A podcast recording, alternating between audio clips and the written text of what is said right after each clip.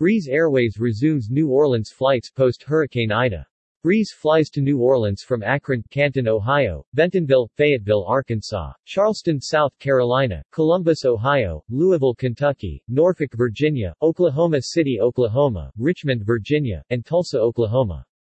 Breeze Airways restoring New Orleans services. Breeze Airways is donating travel worth up to $1 million to first responders. Breeze Airways is the most recent carrier to add New Orleans service, only starting in July 2021. As Breeze Airways resumes flight operations in New Orleans today, restoring non-stop flights connecting the city to nine destinations across the South and Midwest, the airline announced it is donating travel worth up to $1 million or around 10,000 round-trip tickets to first responders, Louisiana residents, and others who can help the city rebuild.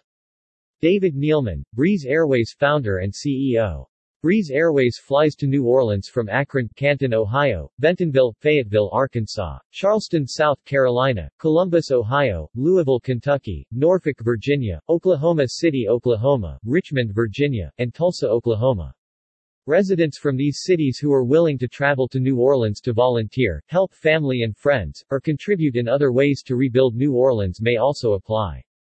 Breeze is the most recent carrier to add service New Orleans, only starting in July this year, said David Neeleman, Breeze Airways founder and CEO, but our love runs deep for the Big Easy and we're committed to helping any way we can.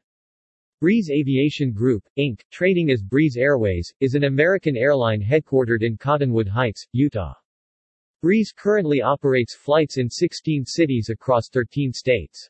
Founded by aviation entrepreneur David Neeleman, Breeze Airways is a new low-fare carrier offering non-stop flights between smaller secondary airports, bypassing hubs for shorter travel times.